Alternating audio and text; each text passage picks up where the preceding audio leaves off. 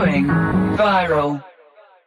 Olá a todos, a convidada desta semana uh, é a minha amiga Nanette Pavelek. Ela é uma professora e também uma criadora de conteúdos norte-americana uh, e ela está connosco desde uh, os Estados Unidos em direto e em exclusivo aqui para o nosso podcast. Hello Nanette, how are you? Hello, Bernardo. It's nice to be here. Na very nice to have you finally on one of my podcasts.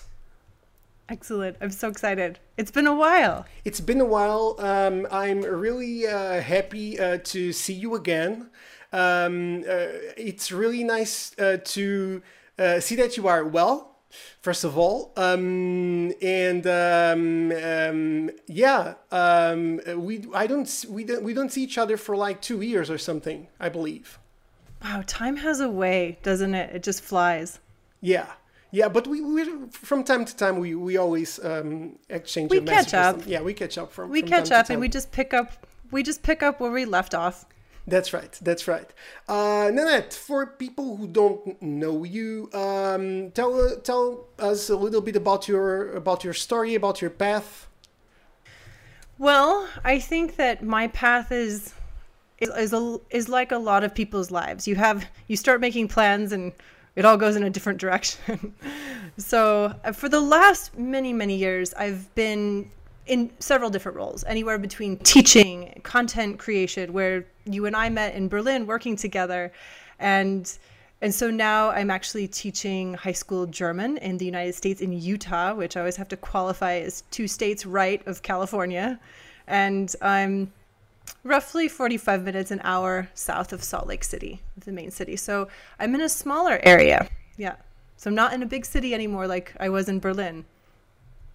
Yeah, we, we you, mentioned we, we actually were together. We, we met a couple of years ago uh, in in Berlin. Uh, we worked briefly. Um, we you, you then you, you you went to to the US. Um, uh, you left the company. Then I left the company too. Um, but we we um, developed our friendship. We had a shared passion for creative things and um, you know our shared passion for stories and telling stories. Um, That was my favorite part. You were just such an ideas person, and and so was I. And so we we like to collaborate and say, how can we put this together? And one of my favorite things is that I'd you know, write down all these ideas and come to you, and it was never a this isn't possible. It was it was something was always possible, and I just really enjoyed that about working with you. It was, Yeah. it was a lot of fun. yeah, let's try to figure that out and try to do the best we Yeah. can. Uh, and one of the one of the, the, the moments back in Berlin that I will never forget is that we were there. Uh, we were uh, leaving work one day uh, together, and it was a, a fa- fairly nice day for for Berlin Day, if we can say. And you convinced me to ride a bike. And I um, the last time I was on a bike was for like twenty years ago. Uh, tell us that story. That's right. I remember I was telling you about sort of the way that I get that I was getting around Berlin. There's a bike share company called Mobike that I used a Yes. lot. And Yes. I had told you about there these big orange bikes that are placed around the city and it's it's not very expensive to use them, you know, per hour. And I, I rode them a lot. So I talked to you about them and you said, Oh, I haven't been on a bike in like 20 years. I said, What? We have to get you on a bicycle. I said, We're gonna do this today. we did. It was such a good time. And you just and went with we it. You just went with yeah, it. Yeah, And we, we, we went singing, I, uh, uh, uh, I, I want to ride my bicycle. I I, want to ride my bike over the streets Yeah. of Berlin. that was that was crazy. Um, so um, you you mentioned you live in in uh, uh, Utah. Um, Yes. a small town. Um, how uh, we, we need to talk about this. Of course, we are living through very strange times We these are. days. You live in a small community. How are you living uh, with with all of this?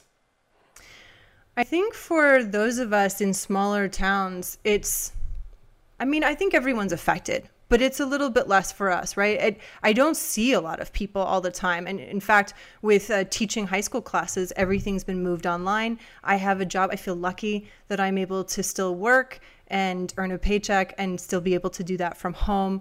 I look out my window. I have a window just to the right of it, and I have this beautiful mountainscapes. And so I just I have a lot of inspiration, visual inspiration, and I feel pretty lucky. Even when I go to you know the supermarket, people are wearing masks. I have to laugh a little bit sometimes when I see people wearing the masks that are only covering their mouths, and I feel like doing a huge public service announcement saying you have to cover your nose too. But but I think it would feel a lot different, you know, as people in New York and there so many people live in a small uh, a small space or there are just thousands of people in a very small amount of space. I don't even know how to say it better. We just we have a lot of wide open space where I live and uh, even was it last week or a week and a half ago before Utah closed its national parks, I drove four and a half hours south and spent some time hiking in Escalante. I just went off the grid. There's no internet connection. I have a rooftop tent on my Subaru and I just popped it open and camped in the middle of nowhere. In Utah, we have these really uh, special national parks where you can just go out and be in nature and there are hiking trails. And I went with a friend of mine and uh, we, we just camped for a week and we didn't see, I mean, I think I saw one, one day, the most people that I saw was four, five people in a family, and they were crossing a river that we were crossing. So our situation's different. I'm not saying that we're not at risk, but we there's just not as many people. I mean, I looked at the st- the statistics yesterday. Utah is a little smaller than Germany. So Germany is maybe I think Utah is about 60% of the size of Germany, somewhere around there. Germany has over 80 million people. We have three and a half million. So just a lot more wide open space.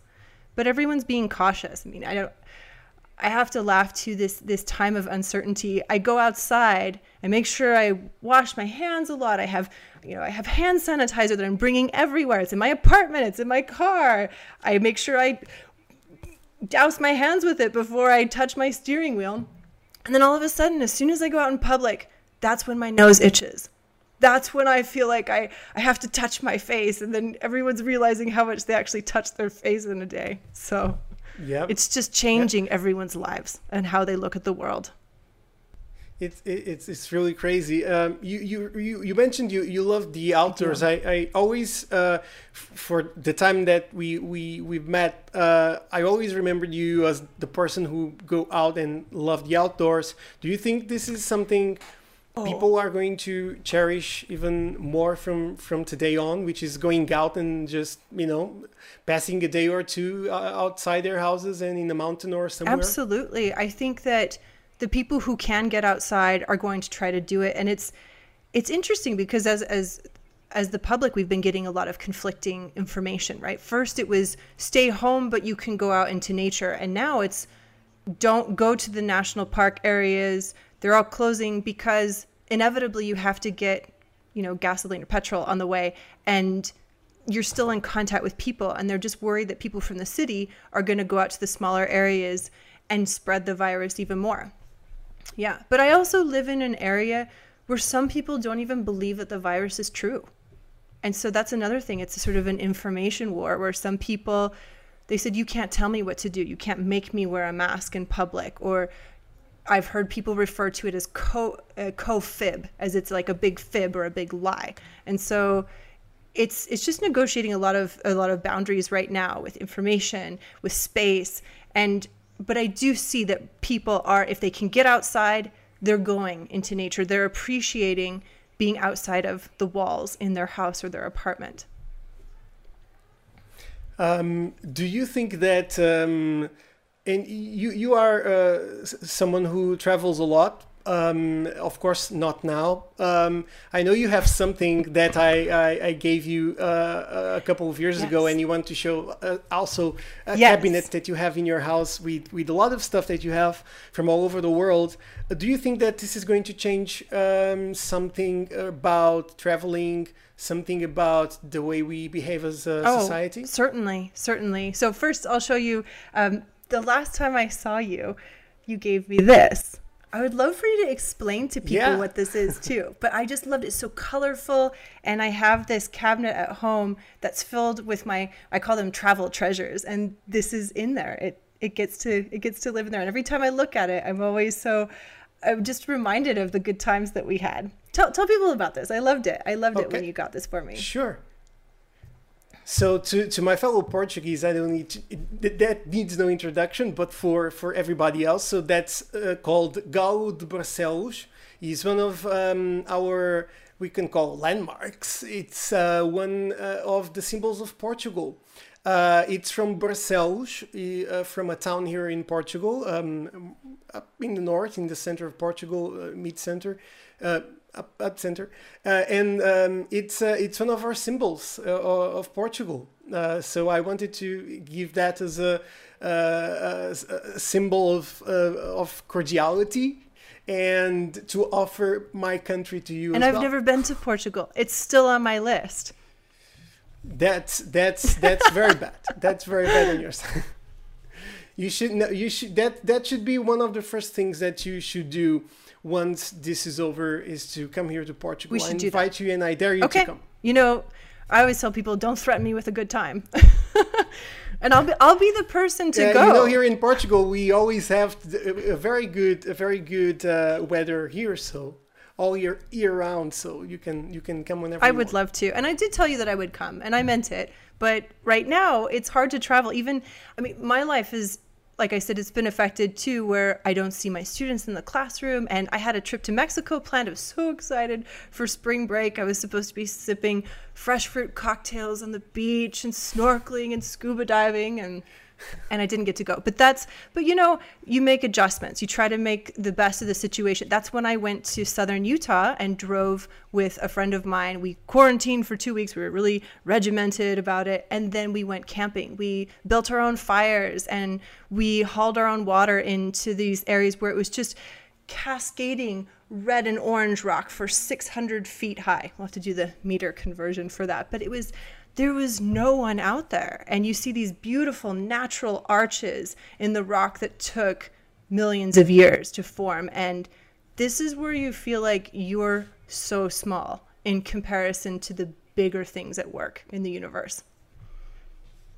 I don't know the metric conversion to that, but I, I do know that I want to visit Utah, Yes, and I told you that many times. I for sure I will I will I will go to Utah very very soon as soon as so, th- this get sorted. We have a creative think I'm gonna love project. We have a creative project and some interviews We to do do. have many- I know. We have this many ideas. Long list of many- ideas. Yes, I, I I wanted to do. I mentioned to you I wanted to do something a, a documentary about um, the the, the immigrants and people that um, live in the U.S. because the U.S. is built uh, from people from all over the world, and I wanted to do that, but.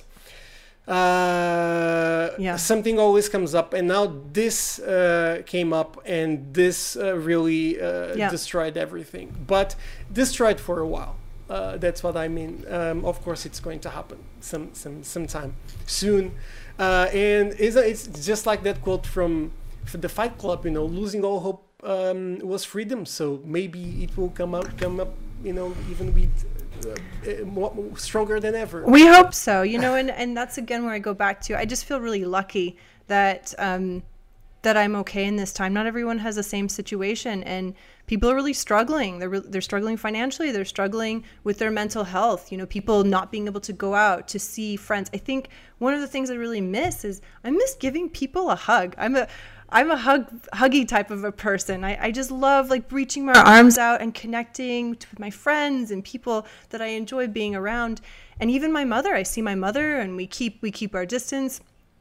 I haven't hugged my own mother in weeks and it feels very strange. It feels like a, a human part of you just drops and falls off.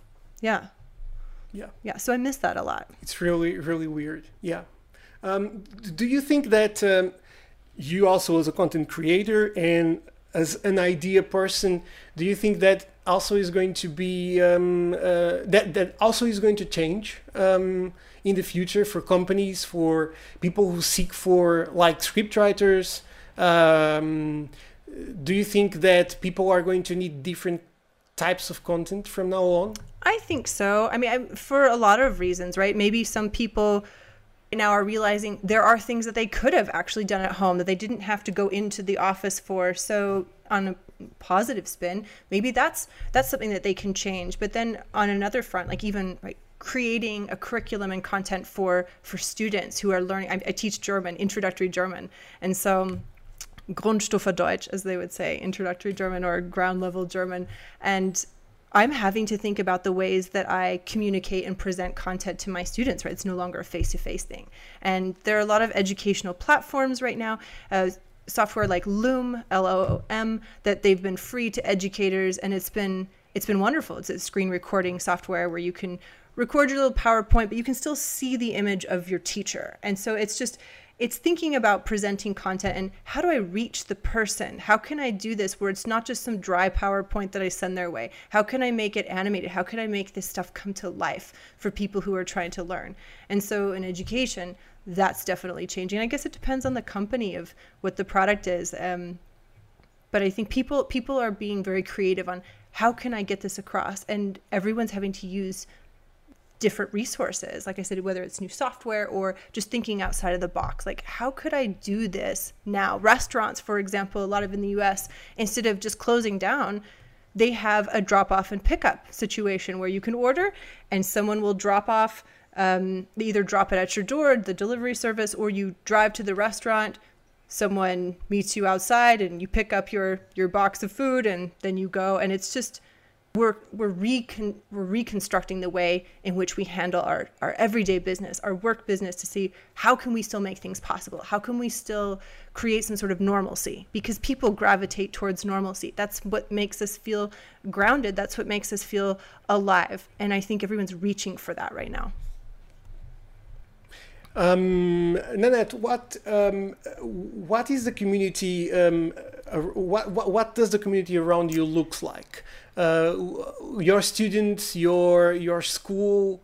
Um, for us to have a picture of that, uh, how do you explain uh, your life in Utah? So my life in Utah is so different than some of the other places I've lived. I've I've lived so I used to teach for the University of Maryland and I used to teach American soldiers that were actually stationed overseas. So I've lived in Japan, I've lived in Germany, I've lived in Kuwait, Afghanistan, Iraq, all over the world. Right now, my living situation is quite different. Right when I was in the Middle East and teaching soldiers, I was living in a tent. Now I live in an apartment. I live in a pretty suburban area, pretty white middle class suburban area and there are apartment complex apartment complexes around me. There's Mount Timpanogos that I can see right outside of my window, which is why I position my desk where it is, so that when I, I need a moment to think, I lean back in my chair and I look to the right, and there's the mountains for me. Um, I live in a small town called Vineyard, which has about 10,000 people. My mom and my older brother and his family, they live sort of 20 minutes by car uh, south of where I'm at in Mapleton, Utah, and that also has maybe 10, 15,000 people. And I grew up just a little north of there, about 15 minutes from where I live now, in Springville, Utah. My parents moved to there, uh, moved there when I was a teenager, and my childhood was in California, and that has maybe 30,000 people. And so they're just smaller areas. You think about that compared to a cos- cosmopolitan cities that I've lived in, in, in Amsterdam or in, in Berlin.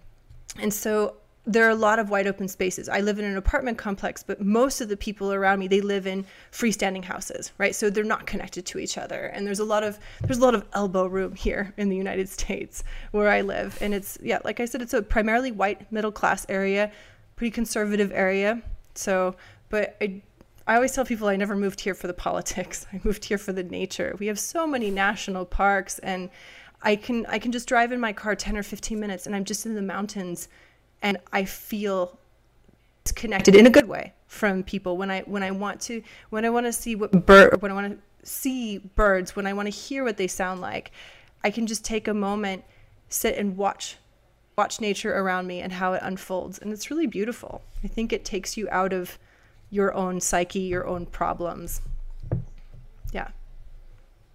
Absolutely. Yeah. Uh, that, that's really really awesome. Uh, I, I I also live in a in a very small town, a, little bit um, bigger than yours. We are about eighteen thousand, and um, yeah, well, we we'll live more or less the same situation here. We don't have a lot of um, you know, we, we, we live in the middle of the of, of nature, and that's really special, uh, especially in these moments uh, too. Um, you mentioned that you uh, uh taught in um, and you had experiences yes. in um, uh, with the army, and you were around the world. Um, tell us a bit about that. I always thought about that that could be really a really interesting experience. Um, so when was it that? was it was a phenomenal experience. You know, I it was it was one of the best things that I ever did with my life. I was studying my master's degree at the University of California, Santa Barbara, and I used to go to these symposiums and on campus about the wars in Iraq and Afghanistan. And I I remember a lot of a lot of political ideas coming up and people being very critical about the sort of more military industrial complex of the United States. We have a large military, and that comes with certain consequences, both positive and negative. And so I, I remember going to these symposiums, and then later I found an opportunity with the University of Maryland to go over to military areas and teach university classes right university is typically really expensive in the united states and so this was a situation where i could teach basic humanities classes uh, introduction to writing, introduction to sort of academic writing, literature, things like that, that all any person going to a university in the United States, the, the classes they all have to take. And so it was just easier for the university to transport me to different military installations so that service members could still work on an education. And I thought, you know, if we're going to come to a common understanding as people, we need to make sure that education is available if people expect soldiers to make good decisions and to be critical thinkers and thoughtful need to have access to this education and so i went and and that's what that's what i felt that politics aside whether someone was more right wing or left wing i thought all of us could get behind education. And so that's what i did. I taught many classes. Sometimes in a semester i would teach six different classes and i was working all the time. But i had such a grand sense of purpose. My first uh, assignment was in Kosovo, where I was for six months.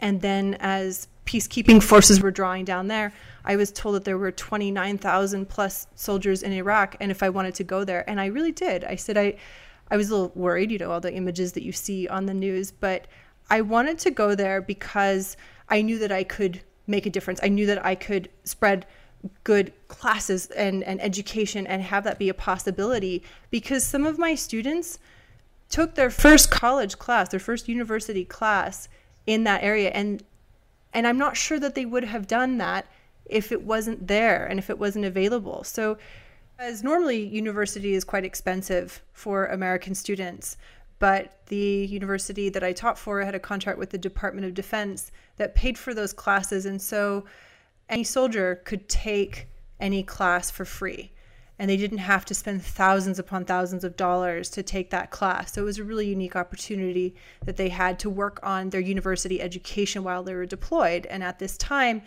more frequent deployment rotations. People were, were leaving to different conflict zones regularly. So it was really disruptive in people's not only not only their family life, but certainly in their educational path. And so they were just able to take these classes without having to pay a lot of money for them it was it was a good benefit to them to start their education and continue their education some of my students after that we've some of them have kept in touch and they said you know if it wasn't for your class i would have never gone to university and i would have never had opportunities beyond the military for a career that i could have pursued later so it just changed a lot of perspectives and we talked about I had I taught speech and communication classes, like I said, writing classes. We talked about the war. We talked about the everyday. We talked about consequences, both good and bad, for everyday actions. I mean, it was it was a really unique experience to be there talking about a variety of topics in that time. So I started in 2010 and finished uh, my last assignment in Germany in, in 2015 and then two years after that, I taught online classes for military students and just thought it was a really, um, it was a really special opportunity to connect with a lot of people that and a culture that I had never been a part of. And then there were some times when I, I landed in Afghanistan, I thought, I can't believe they let like just let me in here. You know, I, I have no military experience. I have no idea what I'm doing, but I am bringing education to this area. And our education center was a trailer or a tent. Sometimes my classrooms were just a tent, and I had a little whiteboard, and you just you made a lot out of nothing, and it, it was a lot of creativity for sure. And I'm sure for them that was really really special uh, in the middle of of chaos. Sometimes uh, creativity is um, that little yeah, star. Yeah, it was something. It Isn't absolutely, it? and it was something. I think to get their minds off of where they were. It was a productive outlet, as I always said, just something where they could channel their energy. And I had students in my writing class write about their wartime experiences. And as you know as a as an educator i thought i can't believe i'm reading this kind of stuff. Like it's, you're just privy to stories you would have never been able to read before. What, is there any was was there a, was a, place where where you would never forget uh, any place in oh, particular? I mean, I feel like all of all of the places that like Iraq and Afghanistan, the north of Afghanistan and Mazar al-Sharif. I remember there was cascading mountains too, and I'm always sort of drawn to the mountains, and it, because it just gives you it gives you perspective. It gives you perspective. You are small in comparison to what towers above you, and that's one of the more beautiful places. I think it also it was it was a NATO base, so I, I um, so there were a lot of NATO forces around, and I and I spoke with the, the German army was there. I got I just asked questions. I was able to sort of move between a lot of different social social circles because I was a civilian. There was no hierarchy for me. It didn't matter who I talked to, and so I was always just asking questions of what people were doing and and I suppose that place was very different. I wasn't there as long. I was only there for two and a half months because I had just come from Kandahar in the south, and I was there seven and a half months. Mazar Sharif was special because it felt more tranquil. In Kandahar, we had rocket attacks that that happened daily. You know, the um, rockets would fly over on the base and try to hit uh, the American uh, troops, flight line, cut off supply lines and so we'd hear the alarm go off i'd be teaching i mean that was another thing i'm teaching class and we hear the alarm and we're running to the bunker and and after a while it became so routine i just ended up teaching class in the bunker at times because you'd have to stay there for a while until you got the all clear and so i just said let's grab our books let's go and we just we made it work we made it work but when i was in mazar sharif we weren't oh. rocketed daily and that was something that I mean, I, you just get used to it after a while when you're in that area, it, and everyone around you is in the same situation, or at least on the base. I don't want to say that people outside the base were in the same situation because that's that's not true, and that's really different, and it was very dangerous for a lot of people. But when I went to the north, there were no rockets incoming hitting the base, and I thought, oh, it's there's it's peaceful, and it felt peaceful, relatively. What I'm saying, and then then I I, got, I I had the opportunity to talk to different um, different soldiers in different armies and how the difference even between how German soldiers are perceived at home versus American soldiers. And so I never felt like this was a huge nationalistic endeavor. It was more do what you can in the days that you have and do something productive, do something positive because I don't think anyone thinks yeah. wartime is wartime i think most people can agree that wartime is so disruptive on many levels and so my goal was to do something positive to contribute to something that people, people could come out of it knowing more improving and becoming at least trying to be better people absolutely I, I, and i'm sure that if there was a more democratic way back, back then to have access to podcasts, you would be a star right now to tell stories and recording people. I'm sure of that. Um, Nanette, we are running out of our time right now. I asked you, uh, uh, as I'm um, asking uh, yes. our guests, to pick up a little bit of poet- poetry. Um, and I picked something for, for you. So um, I picked something for, from Bernard Shaw, from Man and Superman. So uh, I will go first, and uh, I know you that you wanted to uh, decide a little bit uh, out of the blue. I know you have tons of books around you, so you just picked one and just go for it. So I picked this one for you. Um, I think it, it matches the times that we live in, but also the times that are to come. And I think these are very important. So I'll go first, and then I'll, I'll leave you to the honors of to, to end to end this uh, to end our conversation. So here it goes. This is the true joy in life, the being used for a purpose recognized by yourself as a mighty one, the being a force of nature instead of a feverish, selfish little clod of ailments and grievances, complaining that the world will not devote itself to making you happy. I am of the opinion that my life belongs to the whole community, and as long as I live, it is my privilege to do for it wherever I can. I want to be thoroughly used up when I die, for the harder I work, the more I live. I rejoice in life for its own sake. Life is no brief candle for me. It is a sort, a sort of splendid torch which I got, which I have got hold for the moment, and I have to make it burn as bright as possible before I hand it on to future generations. I love that. Tell us, tell us, why did you pick that? I don't why know. Did you pick that? I really don't know. Uh, I I always loved Bernard Shaw, uh, George Bernard Shaw, and um, uh, yeah, um, I always go to you know um, big poetry to describe moments of my life, and uh, this one actually describes exactly what I feel uh, right now. And uh, when I um, knew that I was going to talk with you, I thought this was the mm-hmm. this, this is the perfect moment uh, and especially with everything that we are living right now, I think, you know, we need to work uh, hard. We need to get our um, get our all of our things together and uh, work hard and work for the community, work for the others, and not just for ourselves. And and be strong and and and you know get our hands dirty. Extend that human, yeah, and extend that human experience where go outside of ourselves. I like Absolutely. That. Yeah. I like that a lot. That's your turn. I also have a poem I'd like to share. Is it the time for it now? Yes. Okay. so I studied uh, a lot of 20th century German language literature and American literature, and this is from Rainer Maria Rilke and so in the German language poetry, but I will read the English translation.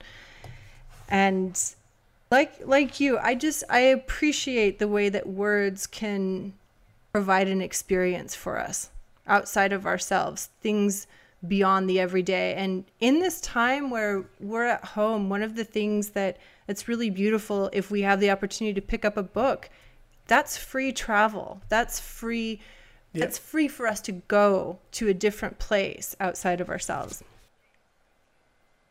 So this one is called Evening. The German title would have been Abend. And here's the English translation.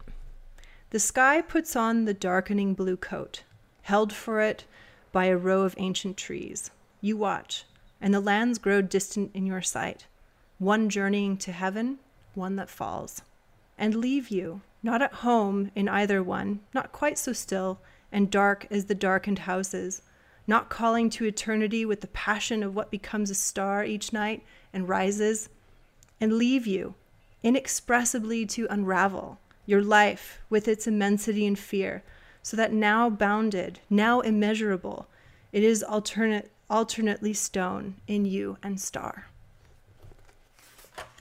That's beautiful.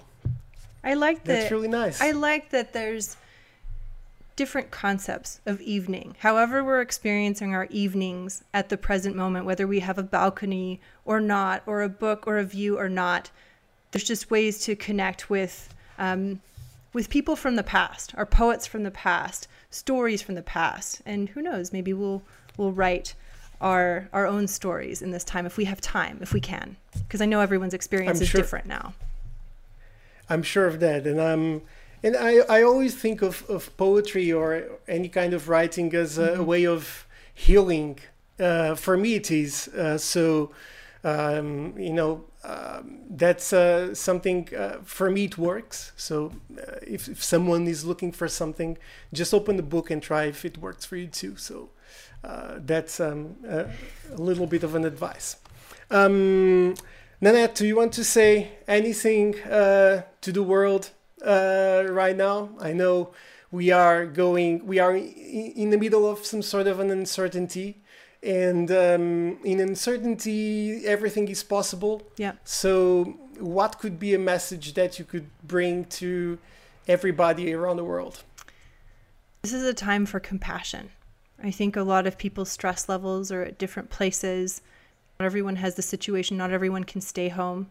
Be kind to other people and just give them the benefit of the doubt because you don't know their backstory. You don't know what's going on in their lives right now. You don't know if they have enough food to eat. You don't know if they just lost someone that they know from to this virus. You don't know if they believe it or not. Just give people the benefit of the doubt. Be kind. Do the best that you can. Reach out. Connect with people. Take this as an opportunity, if you can, to connect to people that you haven't spoken to in a while and share your story. absolutely nanette thank you, Thank you. so much i hope to see you very very soon in person uh, even if you come to portugal or if i go to to the us uh, and i hope you stay safe you and your family um, i hope everything is going to be um, all right and uh, thank you so much for Thank you. for being in, in my podcast So good to And, see you uh, and talk to you again. Thank you for the opportunity. you too you too thank you so much Bye. and bye nanette bye bye thank you Bye.